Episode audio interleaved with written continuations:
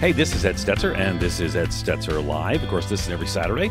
We have conversations, gosh, about our day, about our culture, about, well, today we're going to talk about relationships and all kinds of other things. And so, uh, you know, the reality is it's become a really hard, challenging time for um, relationships. And again, it's it's in the context of our broader culture. I get that, but the reality is um, there's strain in lots of different places. And even as we're kind of now looking forward into the fall, into getting closer to Thanksgiving when families get together. And uh, we, we all know that there's going to be some uh, some strain and some challenges with neighbors and more. People have strong opinions, and social media has become a train wreck. And oh my, there's a lot going on. So I really love the title of the book we're going to talk about today. Let me tell you the title, and I'm going to introduce the guest. It's "I'll See You Tomorrow: Building Relational Resilience when you want to quit. Love that, right? So we're going to talk some about that. We have two guests today. We usually have one, so we're excited to have two. I happen to know these folks, have had dinner with them, appreciate them. Let's talk about who they are. Heather Thompson Day is associate professor in the Department of Visual Arts, Communication, and Design at Andrews University uh, in Michigan. She runs an online community called I'm That Wife, hosts the Viral Jesus podcast.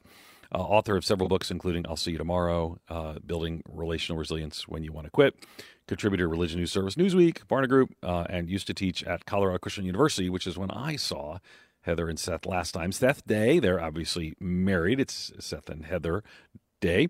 Uh, they he's been a pastor and a campus chaplain. His background's in human service counseling and ministry. I think brings an important component to the book here that they co-wrote together. And again, it's I'll see you tomorrow.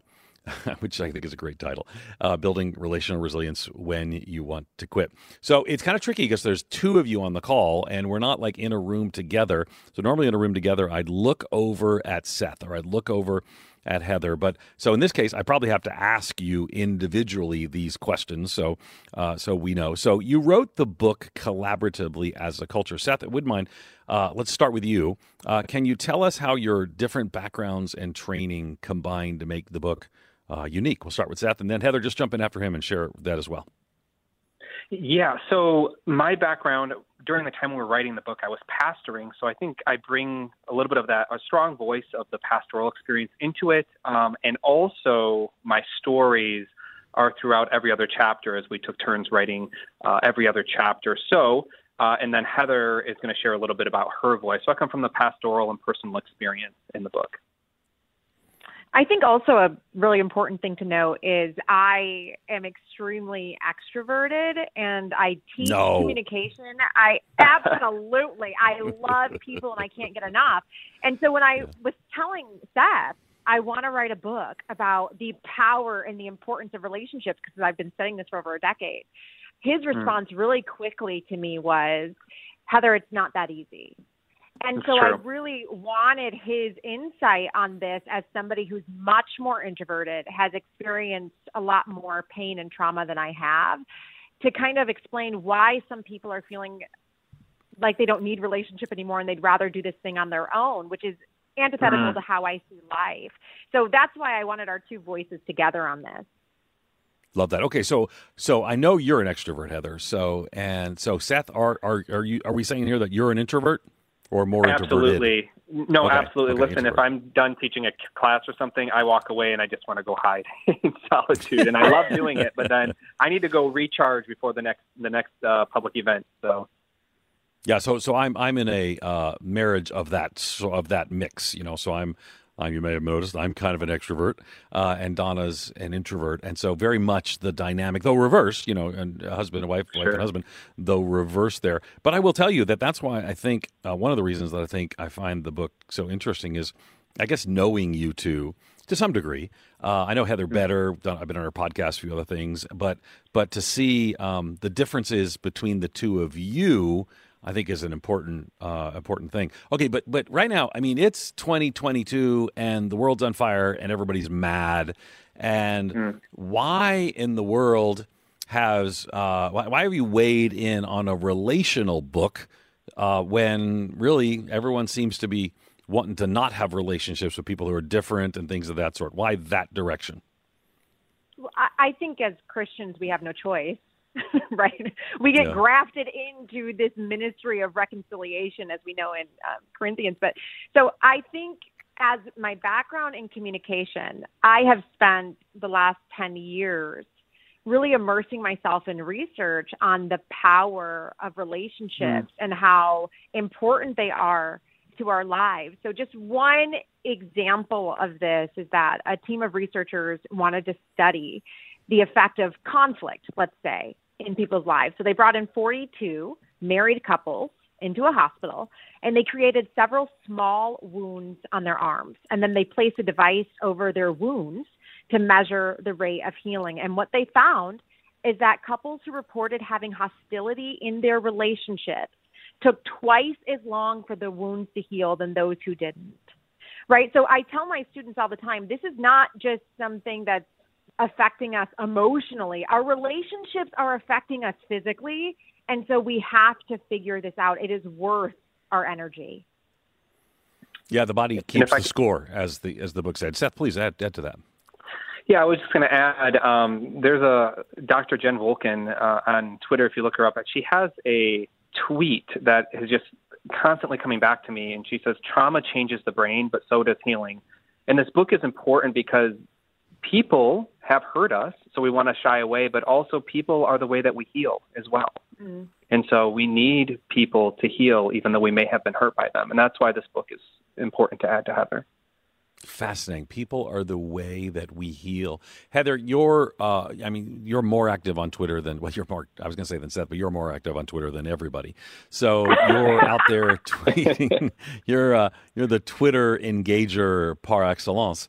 Um, but you put out this tweet, and of course, I, I don't have it in front of me at the moment, but I retweeted it, and I really liked that you said. You know, not everyone's a narcissist, not everyone's this. Because right now, Twitter seems to basically create just, I mean, gosh, if everyone was as terrible as people say they are on Twitter, then everybody's terrible.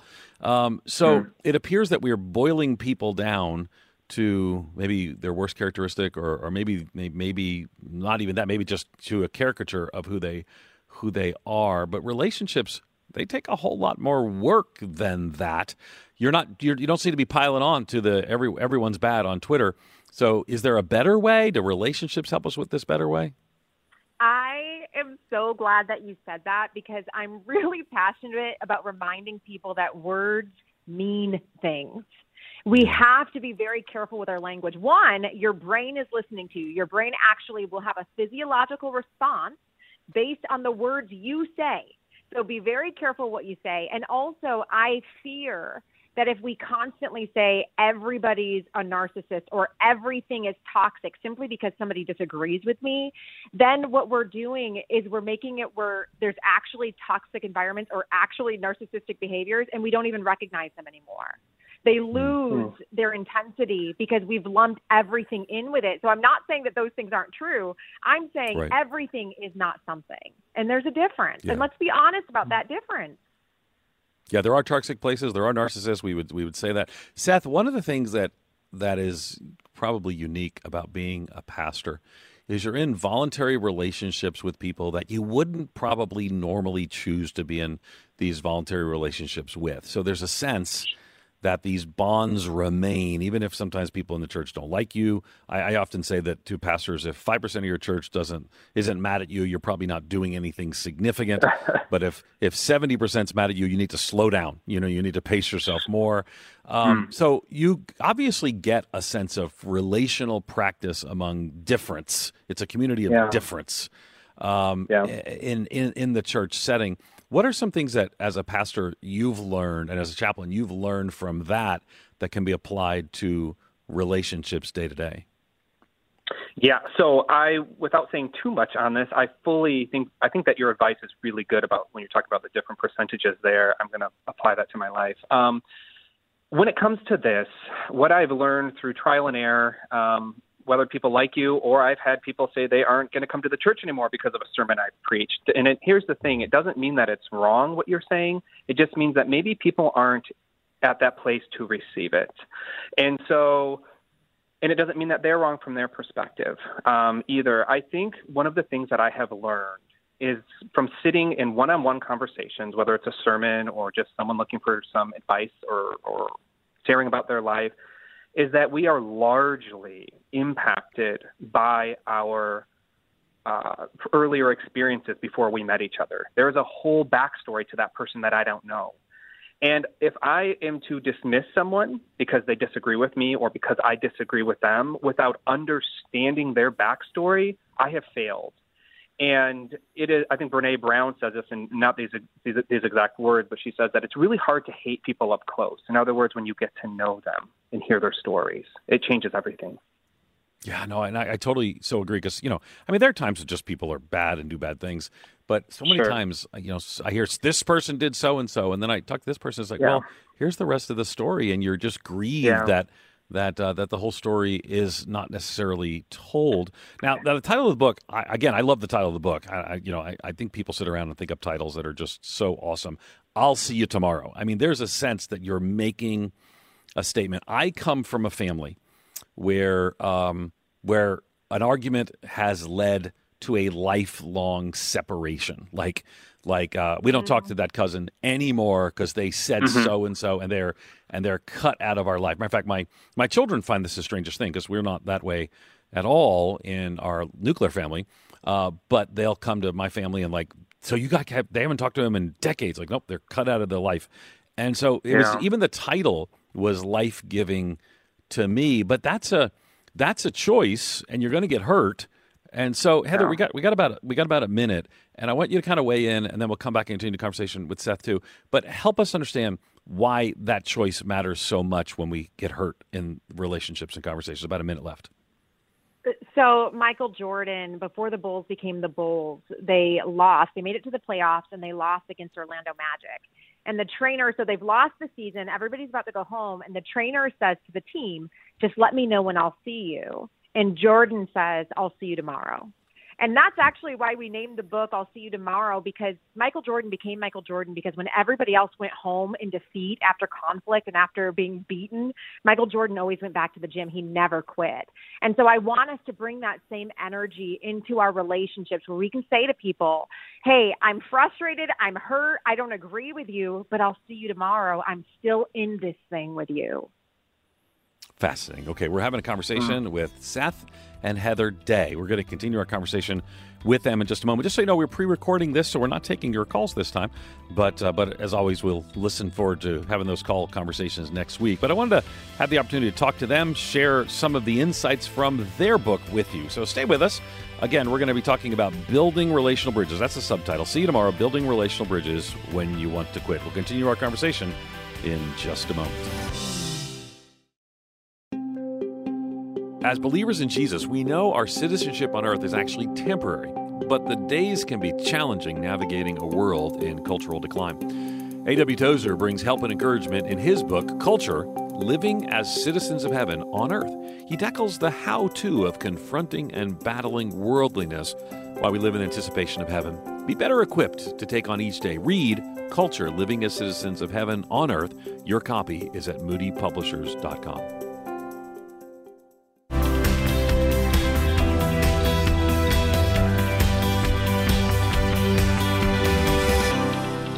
Hey, we're back. Ed Stetzer Live. Ed Stetzer here. I lead the Wheaton College Billy Graham Center, and I'm a dean and professor at Wheaton College, which I say every week, but then I realize that I'm on sabbatical, and I'm really none of those things. I am your radio host, and excited to be your radio host, and and uh, and looking forward to continue our conversation with uh, Seth and Heather Day. We're talking about their new book. Um, it's called "I'll See You Tomorrow." uh, building relational resilience when you want to quit. October 4th release date. So I'll see you tomorrow, building relational resilience when you want to quit. Heather, you talk some about uh, weak ties and how they're just as important as strong ties. Uh, Explain, explain a little bit about weak ties and what they are, why they matter.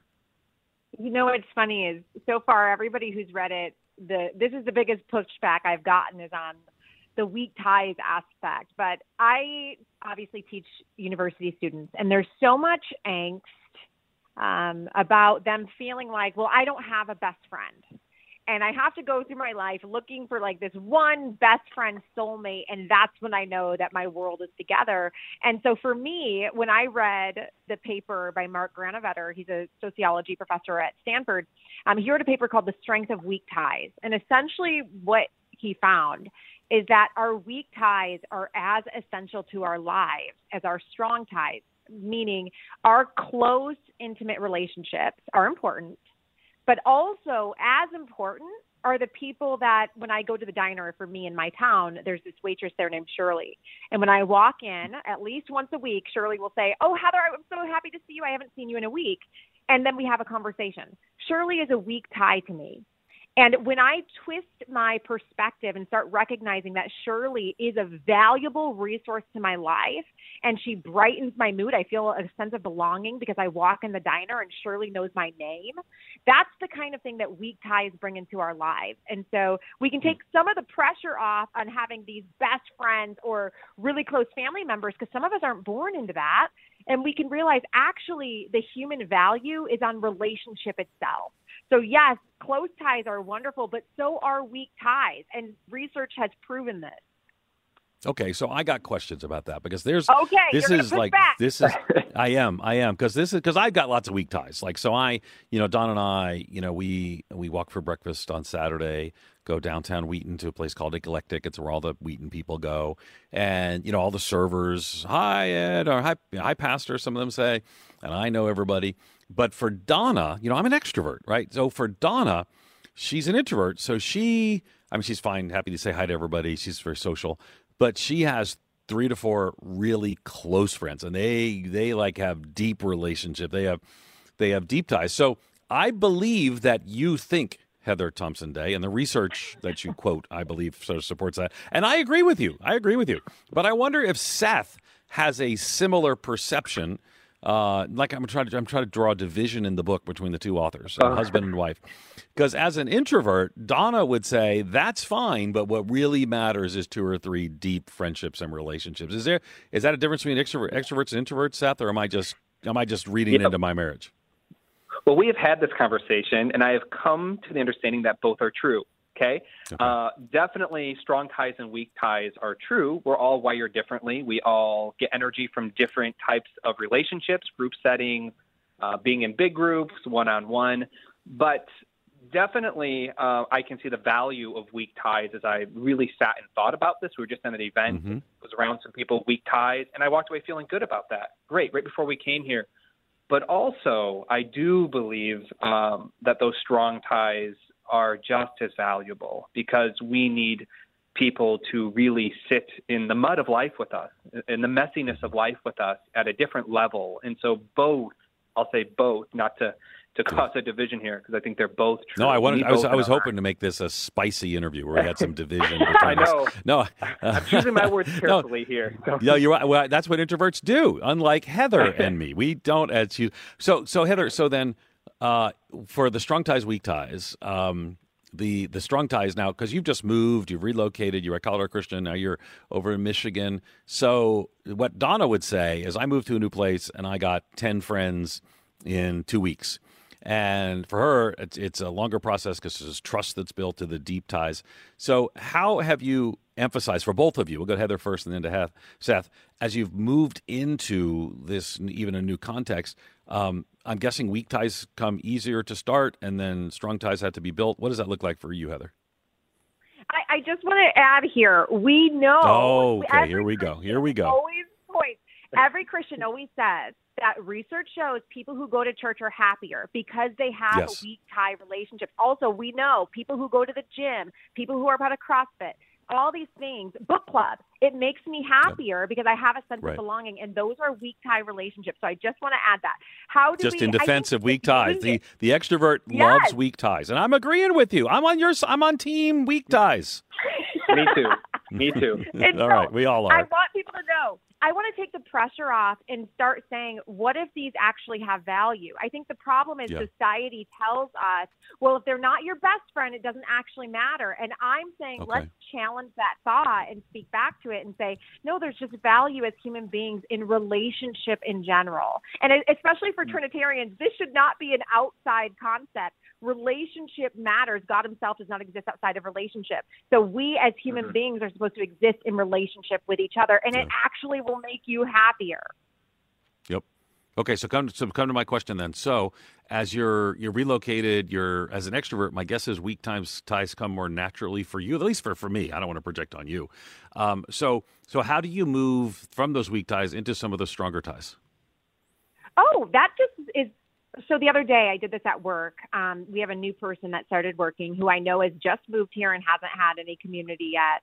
And I said, hey, why don't we do an office lunch where we go to one of the hibachi Japanese grills, where it's not putting pressure on one singular weak tie but I invited the entire community in, and then those who want to come can come. And so those types of experiences, and by the way, it takes about six to eight times of hanging out with somebody before you start to have a sense of identity of who the two of you are in a relationship.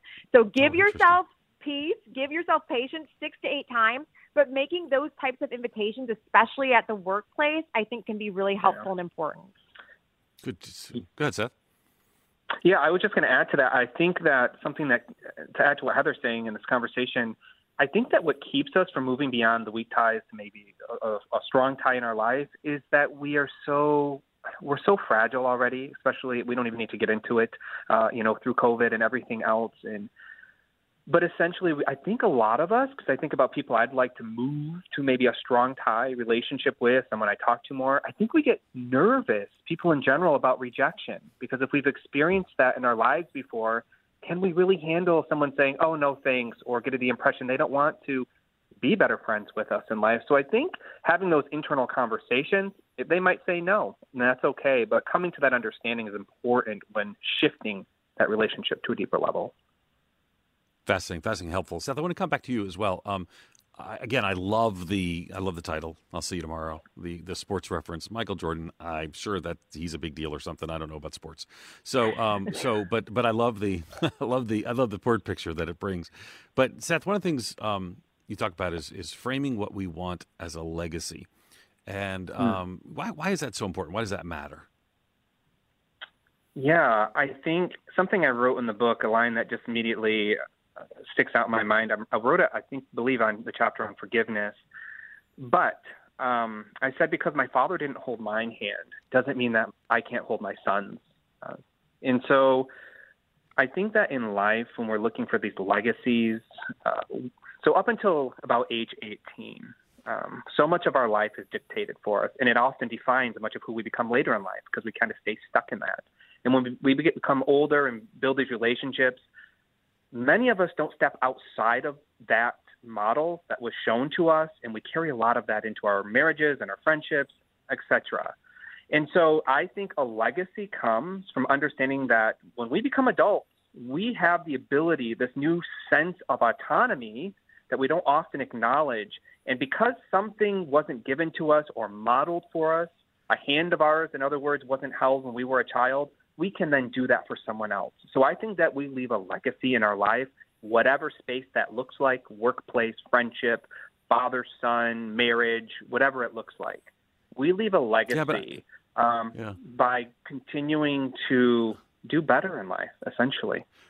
Yeah, I guess, I guess when, when I think about a legacy, I was I was actually who was I talking about this recently? Eric Geiger is a pastor in California, and we were just talking about actually, actually the legacy of Tim Keller. We said now that's someone who's going to leave mm. a legacy. But you know, for and, and, Eric and I were saying we're probably not leaving a legacy like Tim Keller. But we the way sure. we were defining legacy in that conversation was something that someone was reading. You know, we're pastors, so someone someone was reading your sure. sermons a hundred years from now if the Lord hadn't returned. I see. Uh, but there's there's more than just the legacy of you know of the impact you make a hundred years ago. That that legacy is sure. is relational, and that's such a key thing. Again, mm-hmm. building, but but it takes that relational resilience. So so when you, if you're going to look back in the relationships that you've built and say that's the legacy, what what are people going to look back and say? Here's what Seth, here's what Heather did that created that kind of legacy in relationships. How's that different? Does that make sense? It does. I think that it. Yeah, this is this is a good question. I think that I think the legacy is is that we simply look beyond um, we look beyond ourselves and mm-hmm. the sense of Kristin Neff writes a lot about this concept of self compassion. And the legacy is that we have this shared humanity in that the way that we treat ourselves and in the way that we treat our others doesn't just impact our circles, but essentially creates this trickle effect in the world. And that is something that will far outlive us, is when we are kind to ourselves and we extend that kindness and even say forgiveness to people. um, that is something that will far outlive us because the impacts of that are seen far beyond our generation. We don't know the impact of that 20 years down the road. Fascinating. So, and that again, talking about a legacy, typically you say something like 20 years down the road or whatever else sure. it may be. As a par- as a parent, I think of my children. As a husband, I think of the marriage relationships. Heather, got about 30 seconds to before we need to, to come to the bottom of the hour. Um, one of the things that I want us to start talking about a little bit is the idea of forgiveness and where forgiveness fits in this. Give us a little introduction, 30 second introduction to that, and then let's talk more about it. Why does forgiveness matter? Uh, Seth is going to talk about that a lot more, but essentially, people who are forgiven tend to forgive more, and yet nobody wants to forgive others. But forgiveness is born from forgiveness. We're going to continue our conversation with Seth and Heather Day in just a moment. Thanks for listening.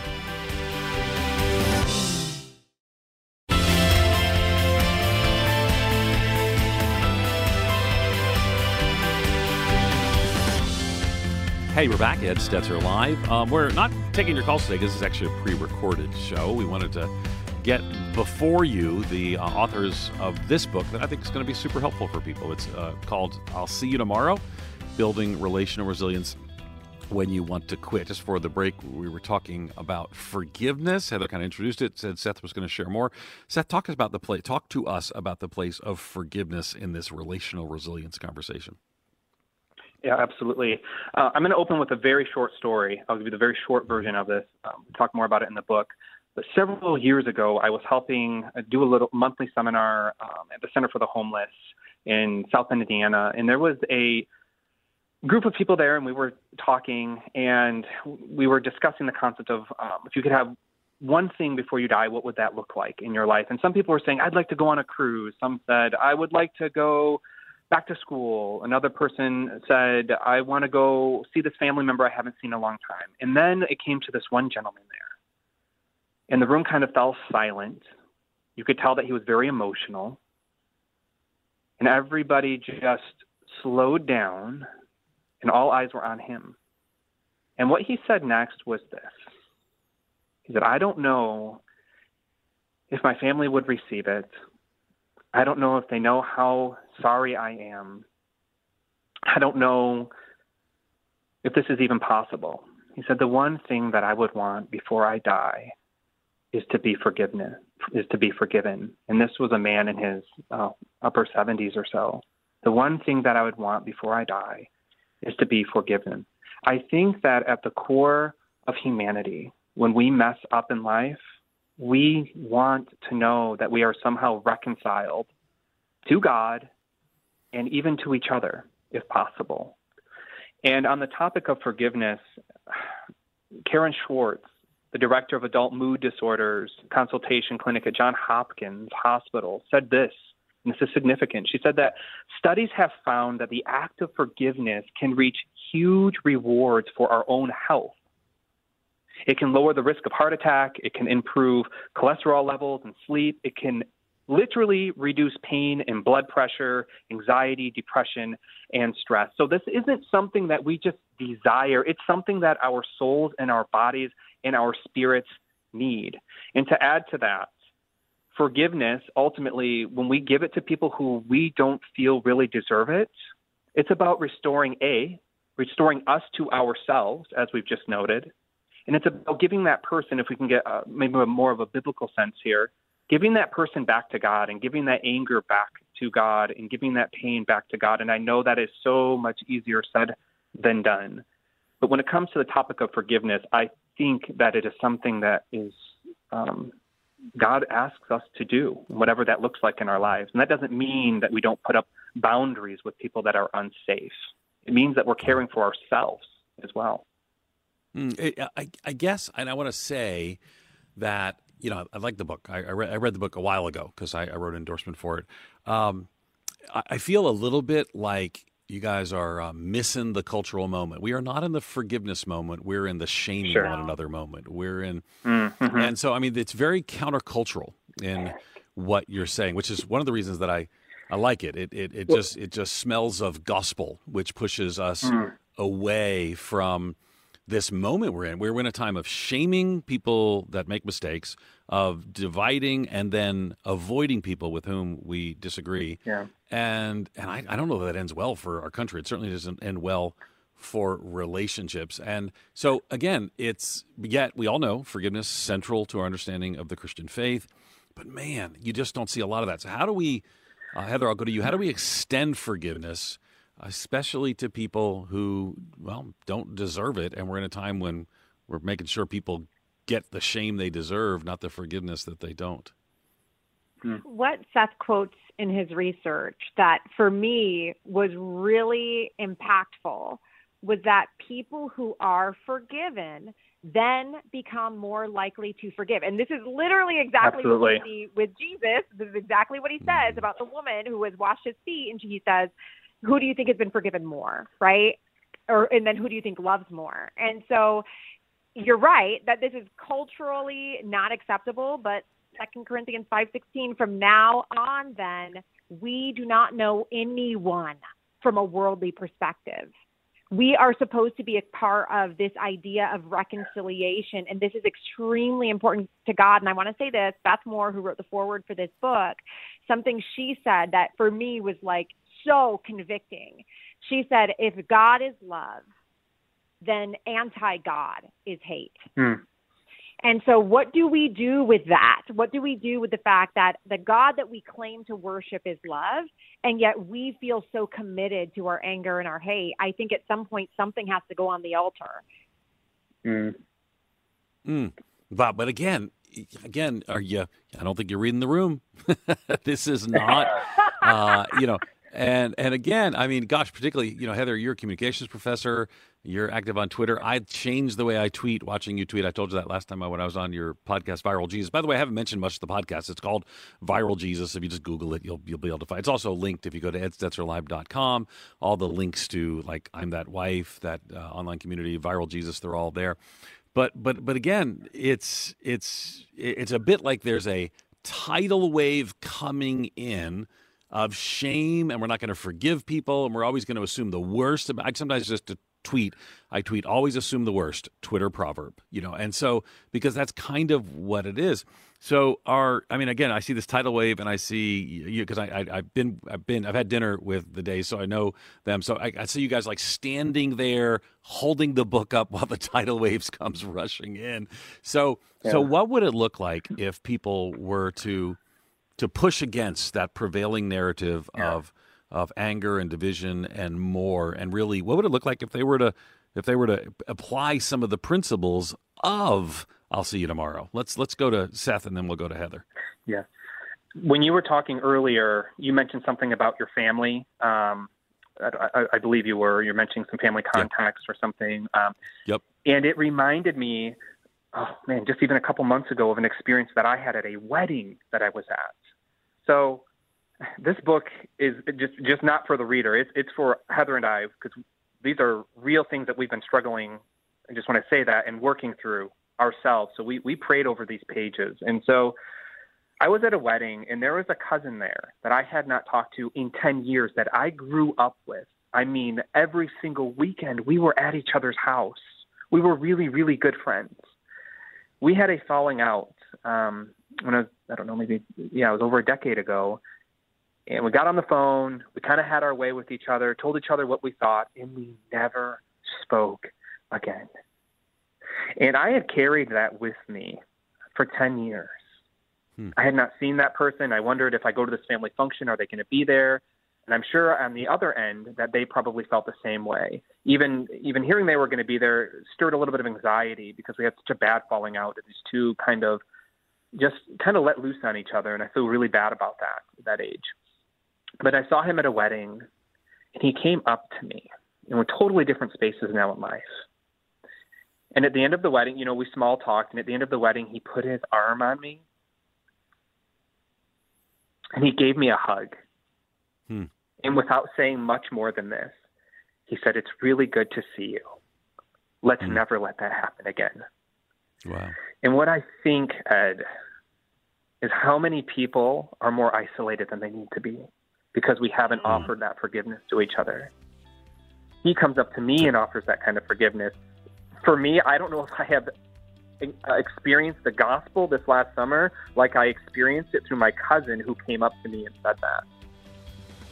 Powerful. Let's continue our conversation with uh, Seth and Heather Thompson in just Seth and Heather Day in just a moment.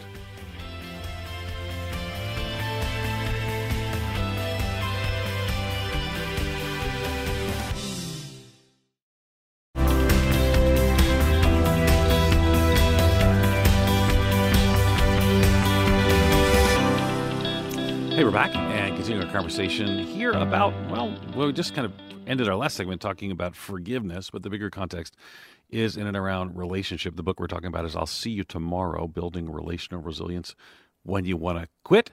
Uh, the authors are Seth and Heather Day, and friends friends of mine. So glad to have them on the program. We're not taking your calls because we are uh, pre recording this uh, as well. So strong pointing to forgiveness. I want to make sure we cover some of the other themes and topics in the book. So, Heather, I want to come to you.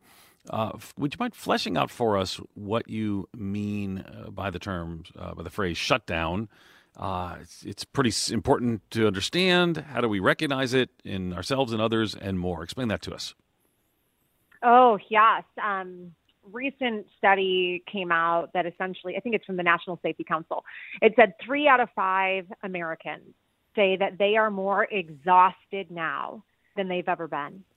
And that for me was really convicting because I feel it in my own life. And I want to offer all of ourselves some grace and compassion because we all know that relationships make us better. Like, I don't think I have to argue that point. We know that it's true, but all of us are exhausted. And that's just the reality. We are exhausted we are overworking. That's a whole other conversation.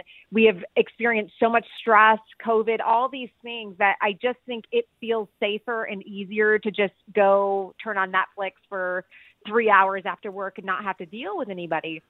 And so I think it's important to acknowledge that. But I do want to say, your relation, your health, your physical health is more determined by your relationship than the food you eat, the exercise program you are on, and the genes you've inherited there is nothing more important than your relationships. And also, studies show like when it comes to our work, we are less important than what we do is who we are doing it with. So the hmm. thing about the shutdown is that we are filled with stress. So our brains start to shut down in order to protect us from all the stress that we're experiencing. And my fear is that in the shutdown, we aren't realizing that the only thing that could pull us out of this feeling of numb and exhaustion is each other. And so we'd rather grab technology, which is a really poor substitute for actual relationship for human beings. We'd rather grab technology than reach for each other. And I'm saying to people, hey, we have a massive cultural problem at this moment. Yeah, no question, no question. And I and I think uh, again, I think that the tidal wave coming in, seeing you two holding the book up but standing athwart the tidal wave is is a good picture because I think it's important. But I, I, hope for for our listeners here at Ed Stetzer Live that they're part of the solution, not just the solution in our culture, though I think it's part of that. Really, the solution in their own hearts, in their own souls. Heather, I can't. I don't want to. You Seth shared a story just before in the last segment about as a pastor in this relational reconciliation that was there. Um, I know some of your story. Uh, you know, growing up in a racial family, you've tweeted about this. I think we talked about this when I interviewed you for something else, or maybe I don't remember. But um, there's this reconciliation that happened between uh, your mother and her parents. That is very significant to you in social media, the book, and other places as well. Why do you think that informs, or how do you think that informs what you do as a, now as a communicator? You want to know that story, and I'll, I'll just tell it really briefly. Um, essentially, mm-hmm. my dad is black, my mom is white, and my grandparents did not go to my parents' wedding. So the grandparents that I grew up with, uh, and my grandpa was my, he's passed away, but he was my greatest champion. I mean, he used to keep my very first book, which honestly wasn't even a good book, and he would keep it in the back of his pants pocket. And every time he went to have coffee with his friends, he would pull it out. He'd show the waitress. He told everybody about his granddaughter's book. So hmm. I, he walked me down the aisle at my wedding because my dad married Seth and I. But so I grew up my whole life with this incredible relationship with my grandfather, and he is the exact same man who didn't go to his own daughter's wedding. And so when you say, Ed, I am very aware that this message isn't popular because we want people to receive the penalty of their own sin. Um, But my parents decided to choose reconciliation with my grandparents. They they first of all they admitted that they were wrong. They repented, and then they made yeah. steps to turn the other way. And that decision changed the life of me and my sister growing up because we had grandparents wow. who loved us, and that's all I ever knew them as. So the reality is, unfortunately, grace belongs to people who don't deserve it. And that's why we call it grace. And yes, it's absolutely a scandal, but that's why for the Christian, this is an upside down kingdom that we choose to be a part of when we graft ourselves in through Jesus Christ and what he's done. Hmm. Yeah. Seth, you actually share some of your own child experiences and kind of they speak into your future relationship. And and actually you talk about the ACEs assessment, which I which I've recently been talking about and engaging as well. Talk to us a little bit about, well, your own journey, how that fits into your own life, and maybe explain the, sure. the assessment as well. Yeah. So, in short, um, I think I think the grief part of my life. So, grew up without a father, or in and out of prison a lot of his life, and in many ways, I, I held that resentment for many years. But as I've gotten older, I've come to understand. Well, he did not have a very good model himself, and so it's helped me a lot in the healing process and in the forgiveness pro- process, knowing that hey, he can only do the best that perhaps he's been shown.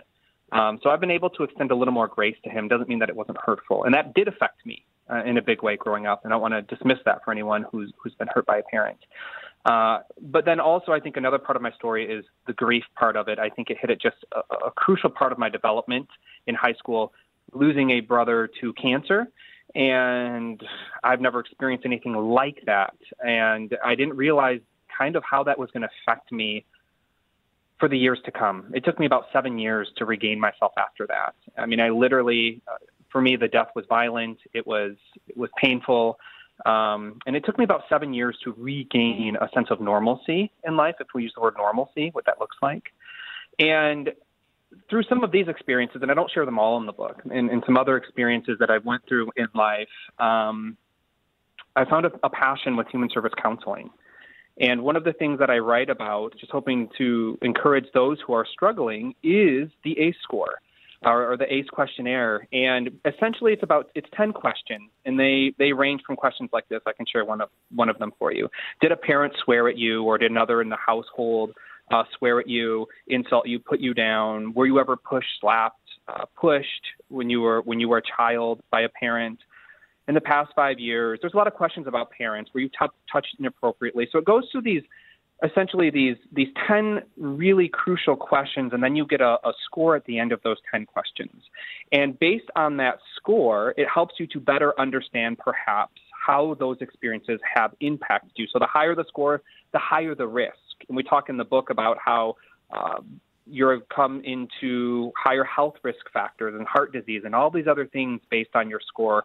And the hope is, by sharing my own story and the ACE uh, questionnaire, is that it can bring people to an understanding that, wait a minute, there have been things in my life that are out of control. Let me hopefully go talk to someone who, a trained professional about this, so that I can work through some of these things and understand that these aren't just my quirks, but may that I why I am the way I am today, but maybe it's because of some childhood trauma. Hmm. And we, we, I don't know. I said at the beginning, but a, ACE, a, it's ACEs when you talk about oh, adverse it's adverse experiences, right? Adverse, adverse childhood experiences, and so um, so it's the idea of things you experience. It's a it's a scale of one to ten. I've taken the test. Others have taken the test, uh, and it kind of speaks to some of the journey that you go through that does impact sure. you relationally later. So, but in the yeah. but in the midst of all that, you share some of your own your own journey. Yeah. How has it been helpful in your life? Just understanding more, or how has it been helpful? Hmm. Yeah, it's it's helping because I I think for anyone who scores maybe higher on the test, um, it brings it brings understanding into why you are the way you are. Why do I? So, for example, why do I shy away from male relationships now in life? With with men who who could be mentor figures um, or perhaps a father figure in my teen years. Why do I why do I avoid certain situations like that and kind of put up these walls of defense? And why does my anxiety level rise in certain situations or, or for the person who's taking it in your situation? Maybe there's a trigger in that situation. And so having a better understanding of this helps us to, uh, I would say, find healing and find resources for our lives. Fascinating, fascinating. Okay. So, um, Heather, we got just a little bit left, and I want you to kind of point us to why the kind of relational work here matters so much. So, I think America is in a relational crisis. That's why it matters. There was a study mm. that said, it was by Gallup, and it said, um, you asked Americans, what do you do when you're going through a difficult time? And only 15% of Americans said that they turned to a friend. And wow. less, I think it's even less, it's like 10% said they turned to a family member. 81% of Americans said, when I'm going through a hard time, I Google it. Gosh. That's how I get through my divorce. That's how I get through mm. this miscarriage. That's how I get through my conflict. And it's we are not supposed to. We are relational beings. We are wired and created and existing in relationship, and yet we're turning to technology instead of real life people. And so to me, this is a crisis. We need each other, and it's worth putting in the effort to figure out how do I have at least a strong weak tie network if I'm not able to access a, a strong tie network. Mm, fascinating, fascinating, an important conversation, and so thankful for you guys again standing athwart the tidal wave. uh, the book is is again called "I'll See You Tomorrow: Building Relational Resilience When You Want to Quit." Brand new, October fourth release. Um, and again, uh, my, my guests, I've actually had the privilege of seeing them relate to one another and talking about some of these things as well. So again, Seth Day, pastor and campus chaplain, Heather Thompson Day, communications professor, speaker, writer, and more. Thank you for listening to Ed Stetzer Live. We didn't take your calls today because this is pre recorded, but as always, our team's working to make this happen. So let me thank Courtney Young, my engineer, my producer, Karen Hendren, all doing good work. If you want to hear today's program again, go to edstetzerlive.com or go to the Moody Radio app. And remember, Ed Stetzer Live is a production of Moody Radio, a ministry of Moody Bible Institute.